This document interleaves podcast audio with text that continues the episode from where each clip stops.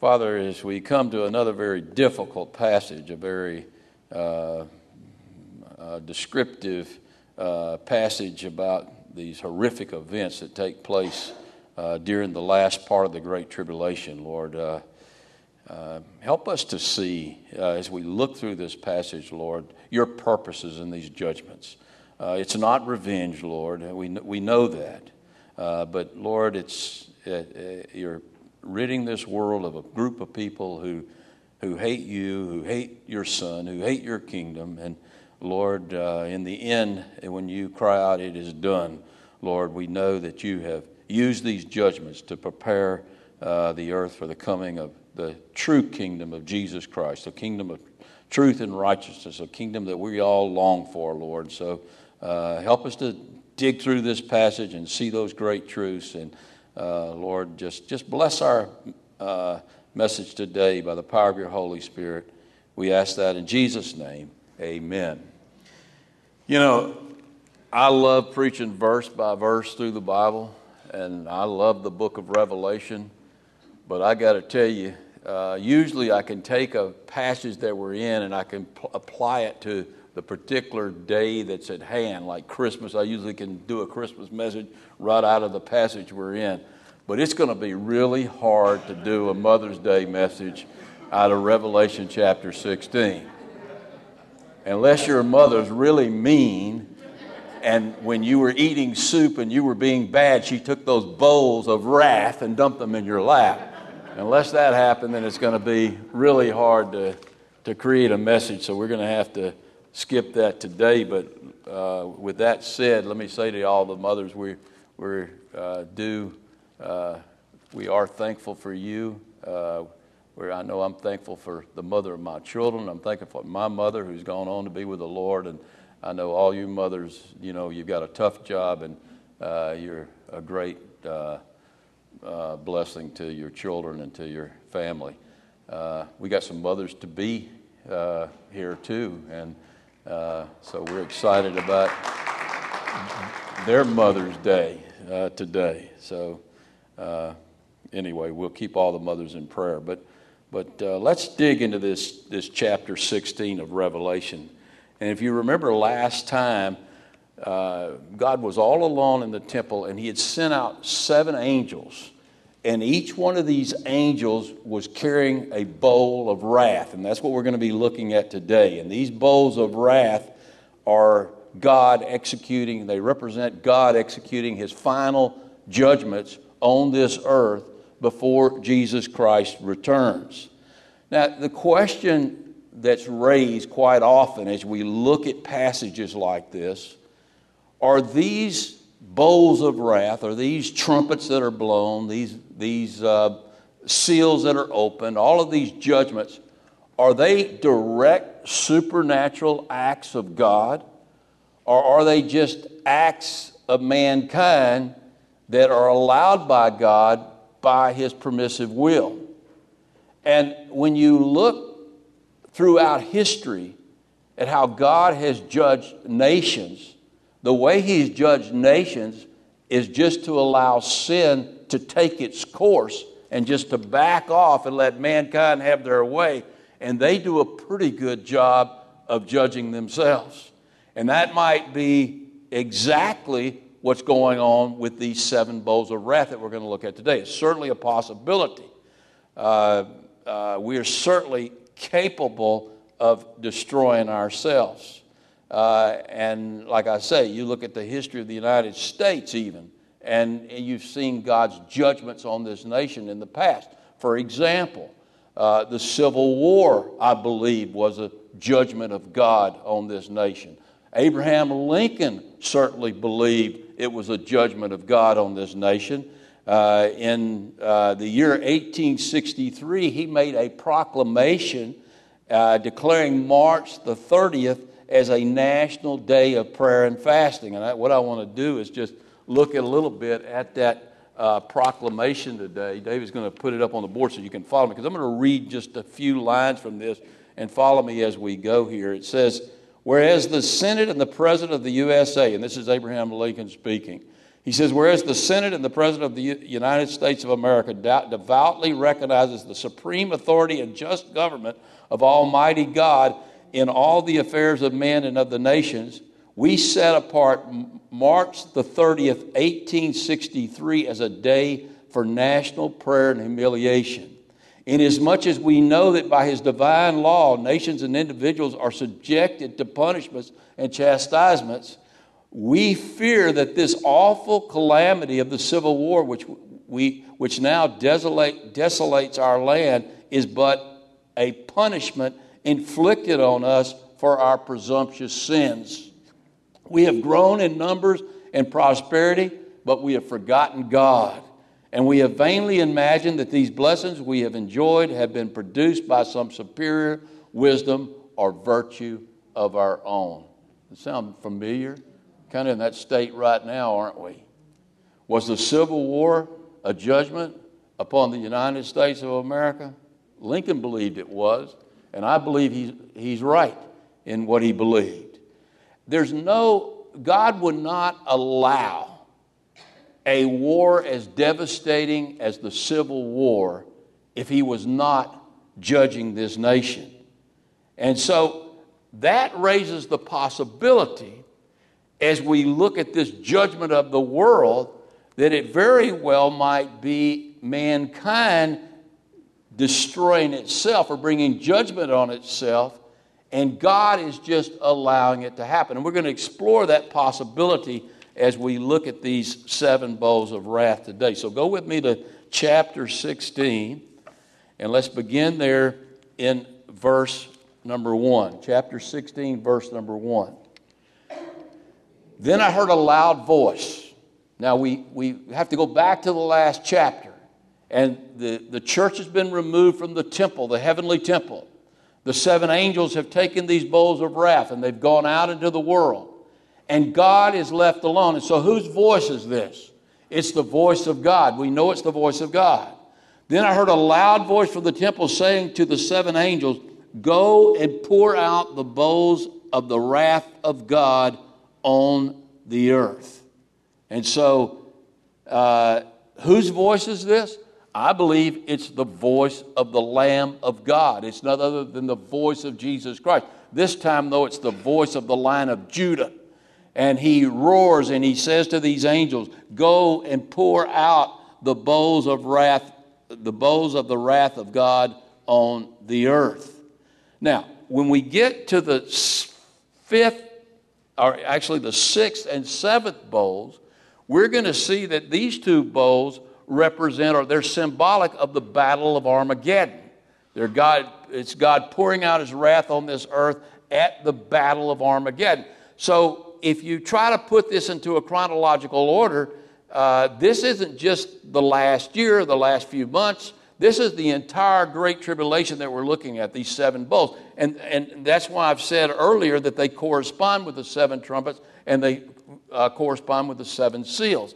Really, when we're looking at the seven seals and we're looking at the seven trumpets and we're looking at the seven bowls of wrath, I believe we're looking at the same thing. And so, what we're getting here in chapter 16 is an overview of all the judgments of God upon this earth during the Great Tribulation. And so uh, we want to look at these now as we, as we continue on. Go with me to verse number two, and let's read verse number two. He says, uh, to look at the first bowl. So the first went, and so the first angel went out and poured out his bowl upon the earth, and a foul and loathsome, loathsome sore came upon the men who had the mark of the beast and those who worshipped his image. Now remember, the angel had gone through the sky and he had warned the world do not take the mark of the beast, or else you will die and you will end up in hell forever. Now, those who don't take the mark, who, who don't take the mark during the Great Tribulation, they won't experience these loathsome sores. More than likely, at this point in the Great Tribulation, they've all been killed, and that's why we saw them at the beginning of chapter number 15. We saw the tribulation saints in heaven. And so they're already in heaven, and, and uh, what we're looking at now are all the people uh, on this earth, the wicked people on this earth who took the mark of the beast, and they are they're experiencing all sorts of pain coming from these judgments of God. Now, let's look at the next few judgments, beginning in verse number three. It says, Now, this is fun, right? You enjoying this? Happy Mother's Day. We got to get through this. And then we, we got to get through 17, and then it's going to get so good if you just hang on. But it's going to get good today because he's going to carry us all the way to the end here if we, if we follow this carefully. So hang with me. All right, verse number three it says, Then the second angel poured out his bowl on the sea, and it, the sea became as blood, as the blood of a dead man, and every living creature in the sea died. Then comes the third bowl. Then the third angel poured out his bowl on the rivers and the springs of water, and they became as blood. And I heard the angel of the waters, the one who poured out his bowl on the, on the uh, waters. Listen to what he says. He says, You're righteous, O Lord. Now, here's these terrible judgments taking place, and right in the middle of this, God is going to vindicate himself through the words of these angels. Listen to what he says. He says, This angel says to the Lord, He says, You are righteous, O Lord, in your judgments. And listen how he describes the Lord. He describes him as the one who is, the one who was, and the one is, who is to be. Who is that? Jesus Christ. Remember how Jesus described himself to John when, in the introduction of the book of Revelation? Remember how he described himself? I'm the Alpha, the Omega, the first, the last, uh, the beginning, the end, uh, the one who was, the one who is, the one who is to come. Almighty God. That's who I am. And so it's Almighty God that these angels are speaking to. And, and, he, and listen to what he says next. He says, Because you have judged these things now, it makes sense that it's Jesus Christ here who's doing this judgment. Because in John chapter 5, verse 22, Jesus says, The Father judges no one. All judgment has been committed to the Son.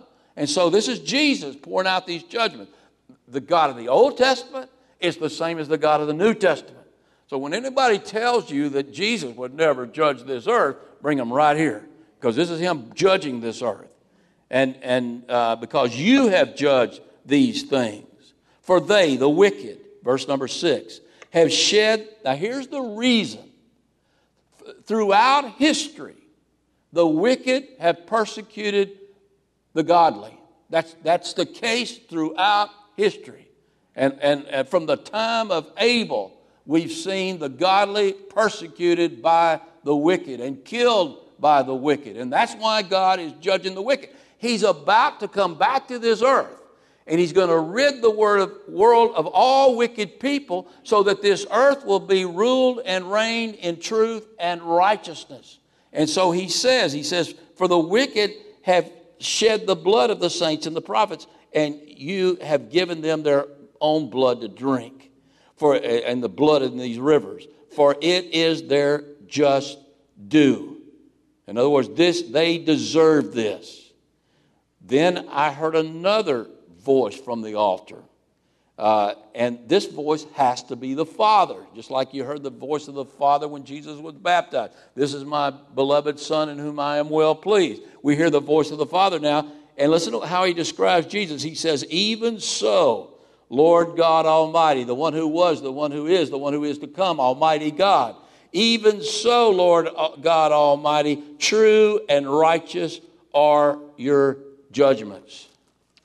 All right, so now let's go to verse number 8. And listen to what he says in verse number 8.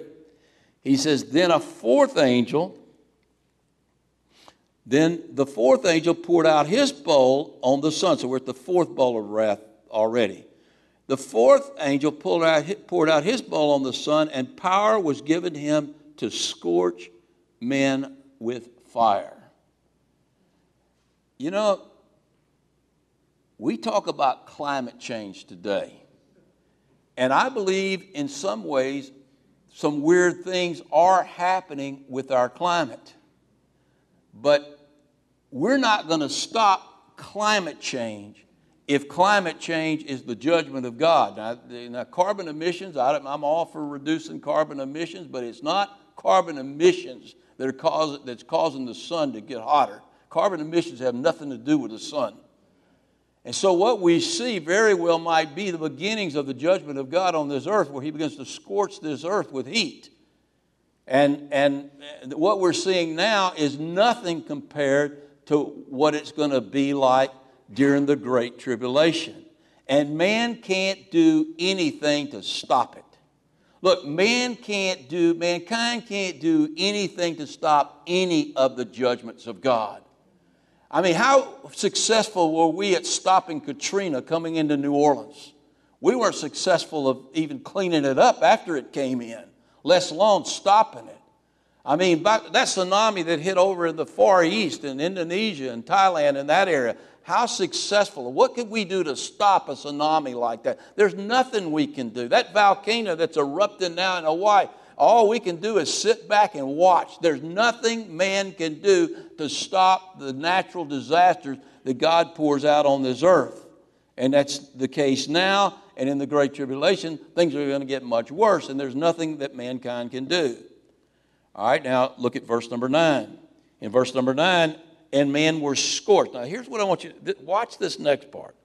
And men were scorched with great heat, and they repented and they said, We're sorry for what we've done, and Lord, we we, we want to get right with you. No, and they blasphemed the name of God who has power over these plagues.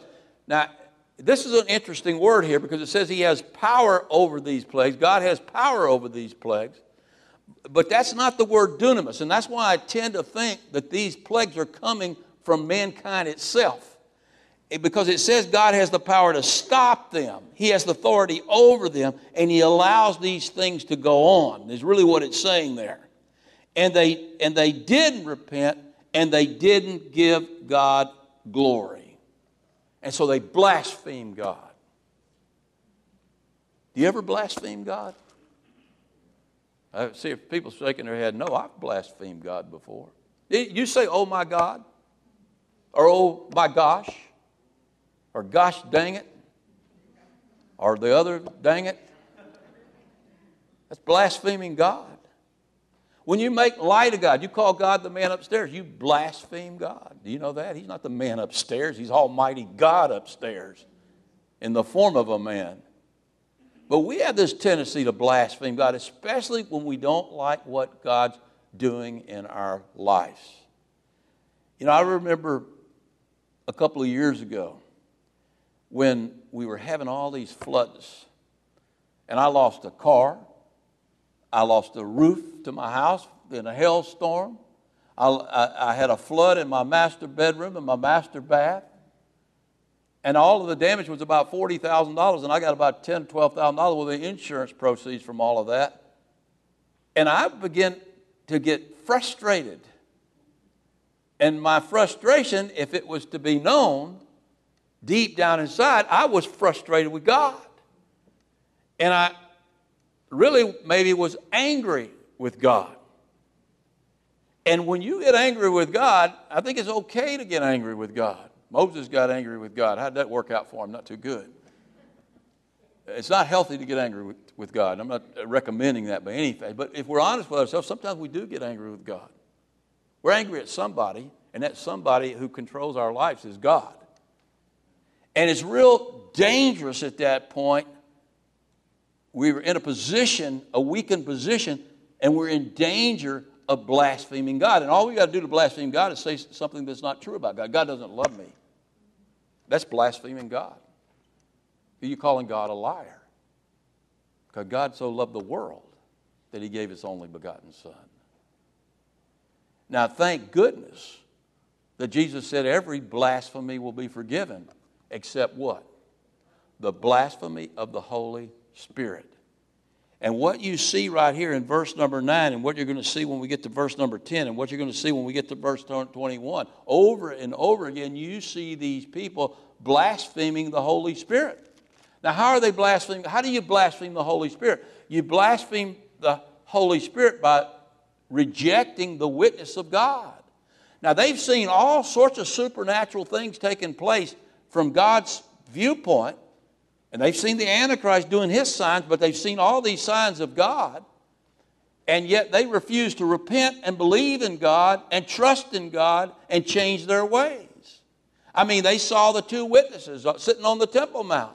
They saw the two witnesses, and they saw the two witnesses declaring that the Antichrist is evil and the kingdom of the Antichrist is evil. They saw the two witnesses killed. Then they saw the two witnesses revived, and they saw them ascend back up to heaven. Now, that ought to wake you up. Then there's an angel going through the sky, and I don't know how he does it. I don't know if he's got an airplane with one of those trailers on it or how he does it. I don't think so. But he goes through the sky declaring the everlasting gospel of God.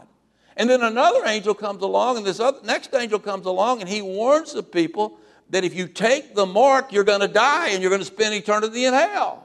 And so they get all of these supernatural warnings, and then all of these judgments come down upon them, and instead of repenting, they blaspheme God. When they do that, see, when they took the mark of the beast, they blasphemed the Holy Spirit because they said, We don't want God, we will never want God. And let me tell you what, there's a warning there because every person in this room, you can reach a point, you can, you can cross a red line. I don't know where that red line is for you, but where you've blasphemed the Holy Spirit, where you've said, I will never have this man rule over me. And I'm, I know there's probably not anybody in this room like that, but there's a world of people out there like that and they're blaspheming God, and then they, it goes from blaspheming God to blaspheming the Holy Spirit, and then there's no hope left for them at all. Look, they know that God is, it has authority over these judgments. And they're so and they're blaspheming God, and the God that they're blaspheming is Jesus Christ, the one who was, who is, the one who is to come. And instead of humbling themselves and repenting, they just continue right on blaspheming God. And people do that today. You see it permeated, permeating our culture. And they sort of do it in a different way. You remember when 9 11 hit, and there were some bold voices out there who proclaimed that 9 11 was the judgment of God upon the United States of America. It was the beginning of the judgments on, of God on the United States of America people screamed those people down. They didn't want to hear that that was the judgment of God on the United States of America. It was the judgment of God on the United States of America, or, or otherwise, God is impotent. And he's a liar, and he's not the God of this Bible. God allowed those, he didn't fly those planes into those buildings, but he allowed those planes to fly into those buildings. And so those were the judgments of God upon this nation, the beginning of some terrible judgment that are coming if we don't repent and we don't quit blaspheming God. But what did people do? They shouted those people down. They didn't want to hear those people. They got mad. You know why they got mad? Because they had this foolish notion that God is pleased with them. They refused to see the fact that God hates sin. He hates wickedness and He's going to judge sin and He's going to judge wickedness. And so you blaspheme God when you say, man, God's not mad at me and God is mad at you. And you reach a point where you create your own God, and when you create your own God, you've crossed the red line and you've, you've blasphemed the Holy Spirit, and you'll go on, on blaspheming God until you die. And that's a scary point to reach. Read, let's look at verse number 10 now. This is fun, right? Y'all enjoying this? Verse number 10. Then the fifth angel poured out his bowl on the throne of the beast and his kingdom became full of darkness. And as this happens, watch what happens. They gnawed their tongues because of the pain. As a result of these plagues, the earth becomes dark, very dark. But not just physically, it becomes dark spiritually. I mean, think about it. You remember the Antichrist comes on the scene, and he comes riding in on what? On a white horse. And so he comes as an angel of light, and he presents a kingdom of light. And he pronounces, he says, We've all entered a new age of prosperity, a time of hope and change, a time of peace and safety. And everybody believes him. But then in the middle of the Great Tribulation, he comes in and declares himself to be God. And then these wars begin to break out, and no longer is he a man of peace, he's a man of war, and his kingdom becomes a kingdom of darkness. And then this earth, through the process of these wars, becomes very dark. And, and you would think at this point that people would see through the Antichrist and they would quit worshiping the Antichrist and they would turn and they would worship the Lord. But they go right on blaspheming the Lord. Look at verse number 11. It says, They blasphemed the God of heaven because of their pains and sores, and they did not repent of their deeds. So instead of repenting and blaming the Antichrist, who do they blame? They blame God for all their pains and sores. And so they curse his name. Who should they be blaming? They should be blaming themselves. That's who they should be blaming. For sinning against their Creator, for rejecting Jesus Christ, who is their only means of mercy. That's who they should be blaming. They should be blaming themselves. Now, I believe, I, I, believe there's going to be some supernatural storms and some natural disasters like we've never seen before, and we're starting to see those. We've seen storms and disasters, and it's only going to get worse. We, we, we're going to see some really bad things even before the Great Tribulation begins, I believe. I'm not trying to, again, mess up your Mother's Day, but, but, uh, but I believe that. And I believe when you look at the impact of these five plagues, you look back there, that you got the sores, you got the blood in the sea, you've got all the creatures of the sea dead, you've got the rivers are polluted, the springs are polluted, you've got this scorching of heat, uh, you know, with fire the scorching heat of the scorching of men with fire. You've got this darkness on earth. You know what I believe we're getting a picture of right here? I believe we're getting the picture of a, the effects of a nuclear war. That's exactly what I believe we're getting. I want to cheer you up some more today. So I asked David to put, I, there's an article here from Wig Stevenson, and I want to I want to read through and, and, and, and kind of look at these verses as we go through this, and you'll see where I'm coming from here. And then I'm, I'm going to make I'm going to try to nail down that case with the words of Jesus here in just a minute. But listen, listen to what Wig Stevenson says about nuclear war. You're going to sleep tight tonight after hearing this. nuclear armed countries have warning procedures that allow them to have thousands of intercontinental ballistic missiles airborne in 15 minutes before missiles from the other side could hit their silos. Now, there are nuclear subs, Russian subs, sitting right outside our coastline, all around the United States. There's nuclear subs armed with nuclear missiles. We certainly have nuclear subs over in the Bering Sea and some where some of Russia's cities and assets are. So we're ready to go too. But as he says, there's not a lot of time for double checking. And on multiple occasions, when American and Soviet early warning radars confused a flock of Arctic geese, a weather satellite, and even the rising moon for a nuclear attack, it was only the sheer disbelief of each other's nuclear commanders that kept us alive. Their radar said they were being attacked, and instead of shooting back, they said, That can't be, it can't be, it can't be. Thank goodness they saw it that way. He goes on and he writes, He says, oh, Watch this. This is one. A one megaton nuclear explosion releases an unfathomable, unstoppable amount of energy. Imagine in the time it takes you to read the next word, from the core of that explosion, a fireball as hot as the sun envelops 19 square miles of one of the most densely populated centers in America. Look at verse 8. Go back and look at verse 8. Then the fourth angel poured out the bowl on the sun, and the power was given to him to scorch men with fire. Then instantly, he going on, he says, more than a half a million people are incinerated instantly. In the next few seconds, a blast wave roars outward from the center, accompanied by radioactive heat that causes second degree burns on everyone within the six miles. 50% of those people die within 24 hours. Many of those who survive being burned die of asphyxiation because all of the oxygen has been consumed by these fires. And then the radiation. The radiation. It's the patient killer. It takes over and claims hundreds of thousands, if not millions, of lives over the coming weeks and months and years. And that is one bomb. One bomb.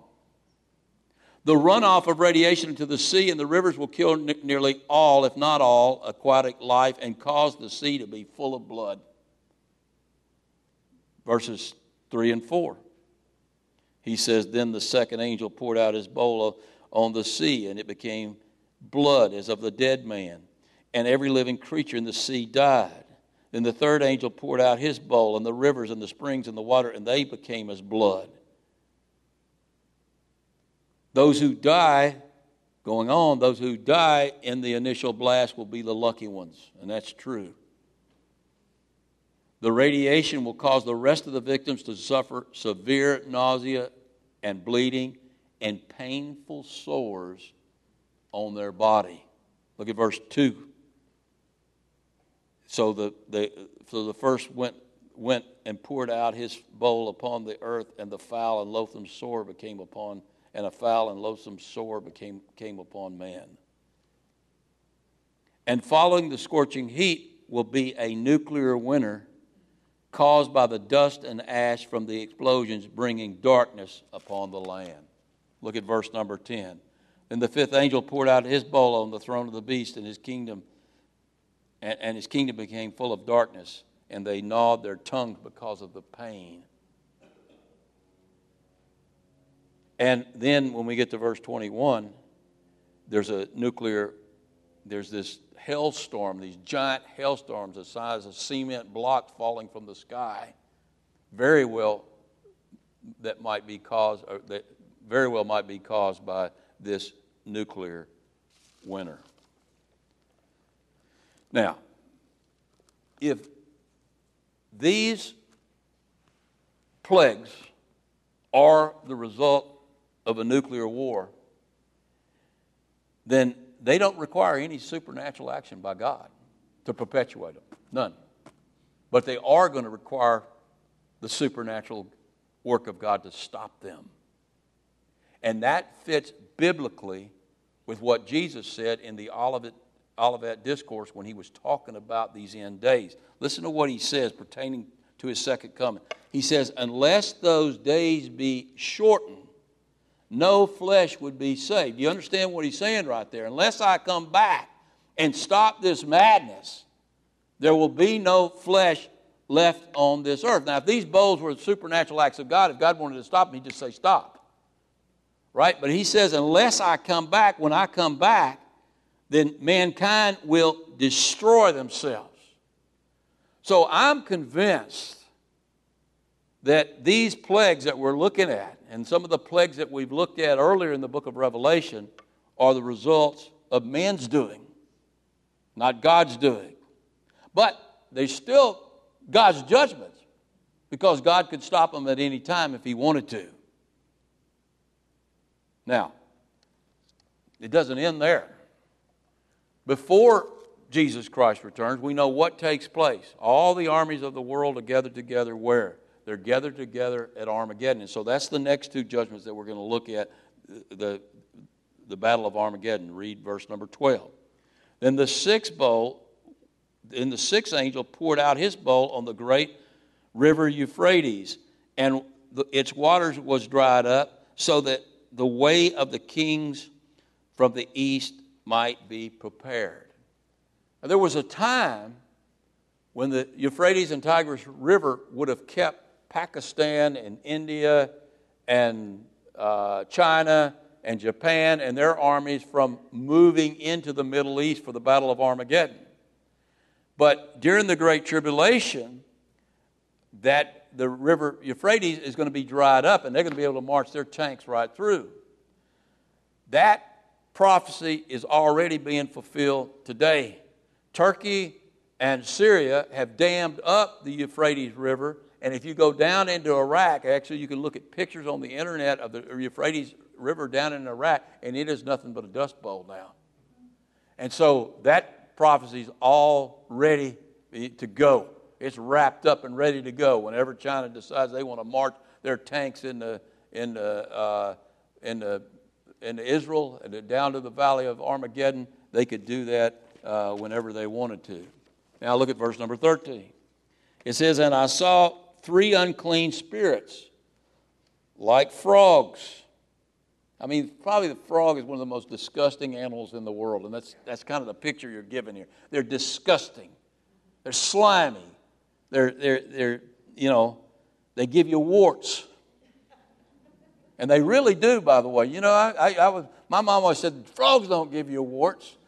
But I read frogs do give you warts, so don't be grabbing frogs anyway. But these guys are like frogs. And I saw these three unclean spirits like frogs coming out of the mouth of the dragon, out of the mouth of the beast, and out of the mouth of the false prophet. Here you have the unholy trinity. The unholy trinity of the devil, the beast, and the false prophet. And they're spewing out, they're so possessed themselves that they're spewing out demons that are going to lead these armies like they're going to grab them by the jaws and they're going to lead them to the valley of Megiddo, and there the battle of Armageddon is going to be fought. Look at the next verse, number 13.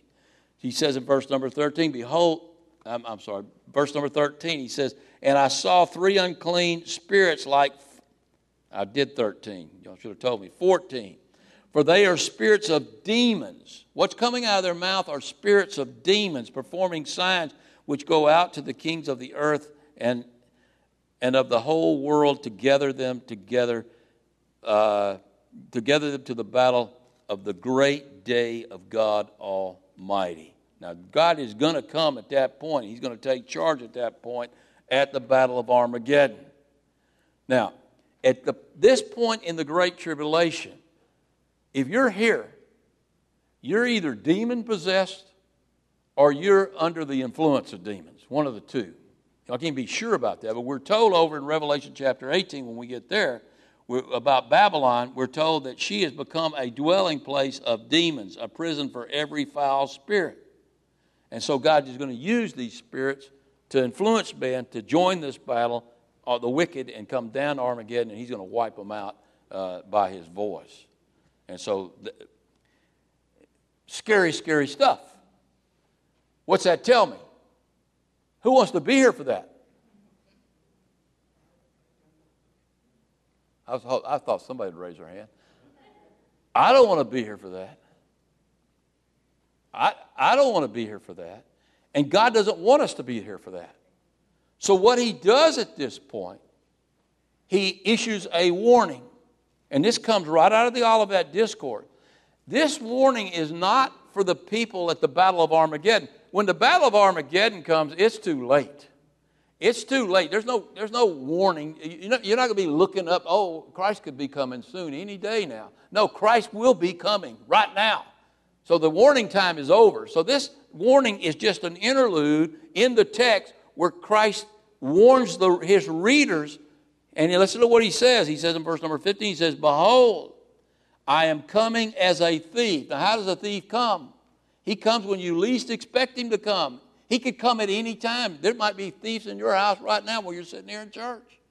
They could come at any time. And they come when you least expect it.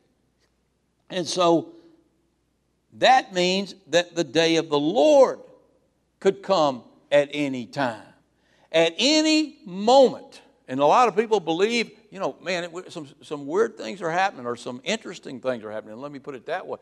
Israel is, had just celebrated its 70th anniversary. The number of a generation is 70 years. Jesus said, This generation will not pass before all these things happen. And so, if, if, if he's talking about the fig tree, and Israel being the fig tree, and how he withered the fig tree, and how when the fig tree blooms again, then these things will not, these things will all pass before, this generation will not pass before all these things happen. So, if that generation is marked by the beginning of Israel being back in the land, the fig tree blooming, then the 70 years is up. That's a biblical generation. Now, there's also a 100 year biblical generation, too. So if it doesn't happen this year, you got about 30 years to get ready. But it could happen.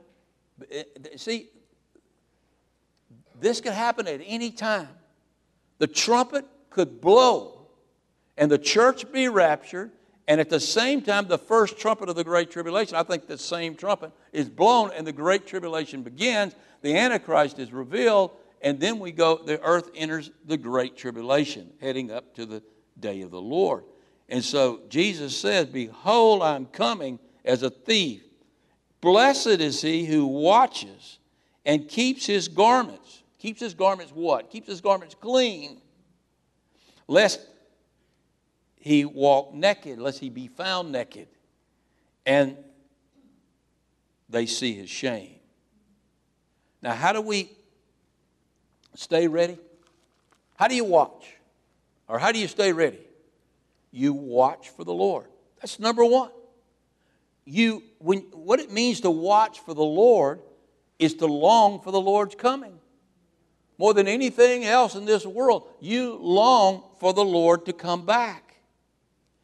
The second thing we have to do to be ready is to keep ourselves unspotted from this world, to keep ourselves away from sin. And when we do dirty our garments, what do we do? We go to the Lord and He cleanses us from all unrighteousness. Now, if we don't long for the Lord, I mean, if all you're concerned about is this world and you could care less about the Lord, and you don't care what sins or where you go or what you do, and you don't keep your, keep your garbage clean, then more than likely you don't have, you aren't covered by the blood. You aren't washed in the blood. You haven't been born again. And so when the Lord, that trumpet blows, you're going to be found naked and ashamed because you know the truth. Y'all have heard the truth today. And you're going to be naked and, and ashamed when the Great Tribulation begins. Now, he finished the warning. He goes back to the, to the, to the battle of Armageddon, verses 16 and 17. He says, And they gathered them together in the place called in Hebrew Armageddon. Then the seventh angel poured out his bowl into the air, and a loud voice came out of the temple of heaven from the throne. Watch this, saying, It is done. It is done. Sound familiar? Where did we hear that before? You remember when Jesus was on the cross and he had finished his work of atonement and he had paid for the sins of the whole world? What did he cry out? He cried out, It is finished. And now, at the end of time, when all of these judgments have, have been poured out and the, the judgment of the wicked has been completed, and, and uh, uh, he's ready to return, he cries out with a loud voice, It is done. It is done. Now that redemption has been completed, now that the wicked have been judged uh, and the world is cleansed, it is ready for the second coming of Jesus Christ. It is done. Hallelujah when he says those three words. It is done. And then we finish up here we're going to make it. Let's read the last few verses here. And there were noises and thunderings and lightnings, and there was a great earthquake, such as such a mighty and great earthquake as had not occurred since men were on the earth.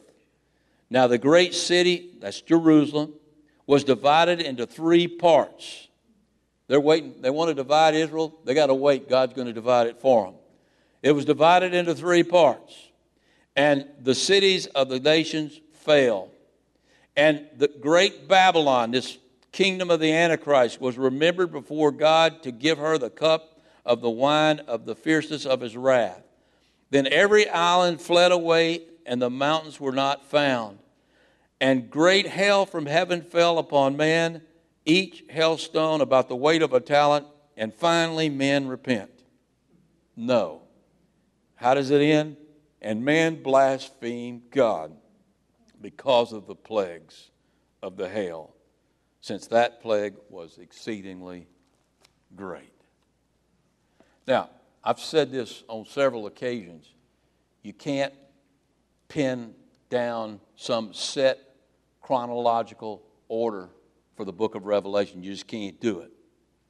But I believe the sequence of events goes something like this there's a nuclear war.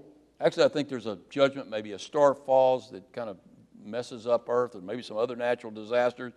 And then we go into a war. There's this nuclear war, and we get these first five plagues. And we get this plague of these hailstones that hits the earth. And then the harlot Babylon is destroyed, and men still don't repent. They don't repent to the very end. They go right on blaspheming God. And then after Babylon is destroyed, then God gathers the armies of the earth at Armageddon, and all the armies on this earth are destroyed. And Jesus returns. Hallelujah, right?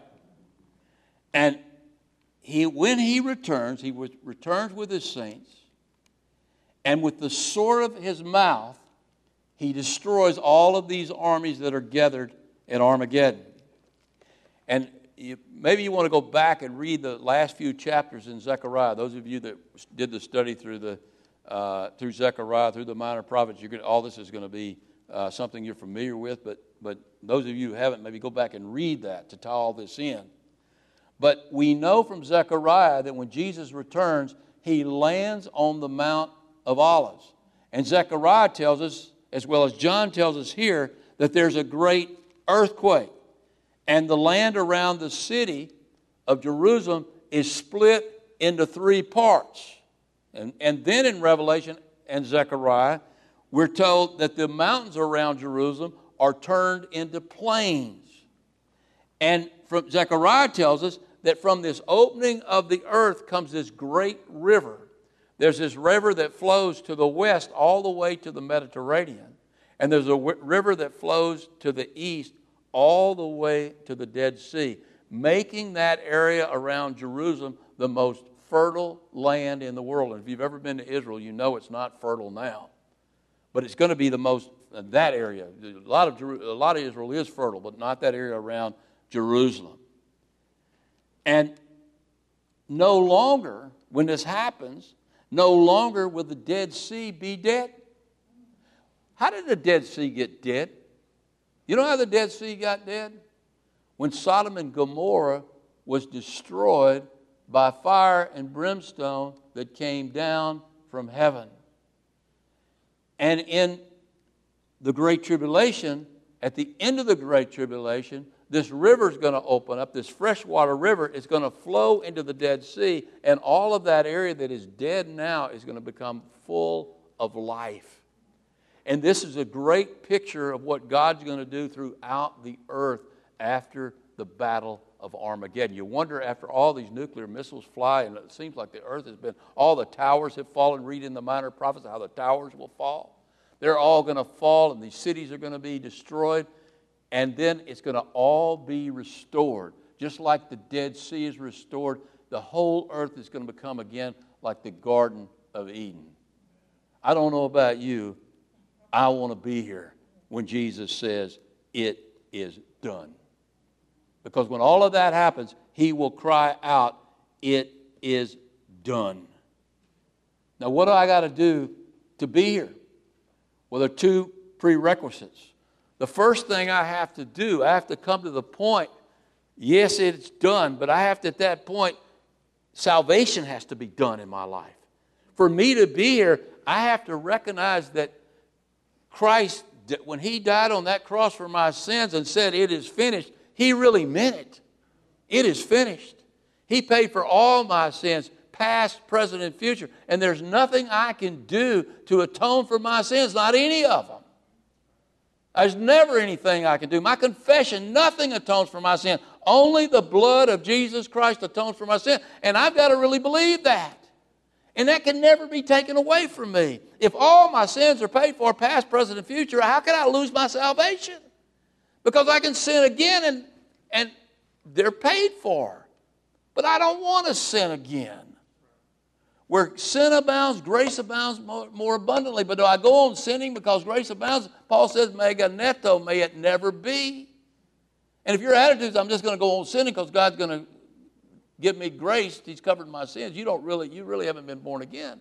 Because when, when God said it is finished, and then we receive that atonement for our sin, He also gives us His life. And His life gives us power over sin. And by the power of the Spirit, we put to death the deeds of the flesh. This is the real tester here. The second prerequisite for being there when Christ says it is done. And that is, we better be longing for his coming. We better be watching. Paul puts it like this in 2 Timothy chapter 4 verse 8. He says, "There is laid up for me the crown of righteousness, a crown of life which the Lord, the righteous judge, will give to me on that day, the day of the Lord, when the Jesus, the part of the day of the Lord when the Jesus returns, and not only but and not only to me but also to all who have loved. Watch this, this is the prerequisite. All who have loved and longed for his appearing. I mean, the question is do you long for his appearing? Long for his, longing for his appearing doesn't save you, but if you're saved, you long for his appearing. Why do I long for his appearing if I'm saved? Because I look at this rotten world and I'm tired of this rotten world. I'm tired of the wickedness in this world. And I want Jesus Christ to come make it right. And if I like it the way it is and I long for it to stay just the way it is, there's something wrong with me. I'm not really saved. And so if I'm really saved, then I'm going to long for his appearing. And if we meet those two prerequisites, if it's finished. I'm talking about the work of Christ for our sin is finished. We've, we, we've rested in that. It's a done deal. And if we long for his appearing, we will be with him when he lands on this earth on the Mount of Olives and he cries out, It is done. I don't know about you, but I want to make sure I'm here when Christ returns. Let's go to the Lord in prayer. Father, we just thank you for uh, getting us through a very difficult passage, but Lord, what hope we have. The hope of being with you forever in eternity. Lord, we can escape all of these plagues. We can escape all of these disasters, Lord, by, by right now doing the things that we need to do, by resting in you for our salvation, Lord, and by, by longing for your coming by making you the most important thing in our lives. Lord, if you're the most important thing in our lives, then, Lord, more than anything else, we want you here with us. We want you ruling and reigning on this earth forever. We want your truth and your righteousness to reign. Father, we long for that day and we cry out, Maranatha, come quickly, Lord Jesus. Thank you for the cross. Thank you for our hope that we have in you. It's in your precious name that I pray. Amen.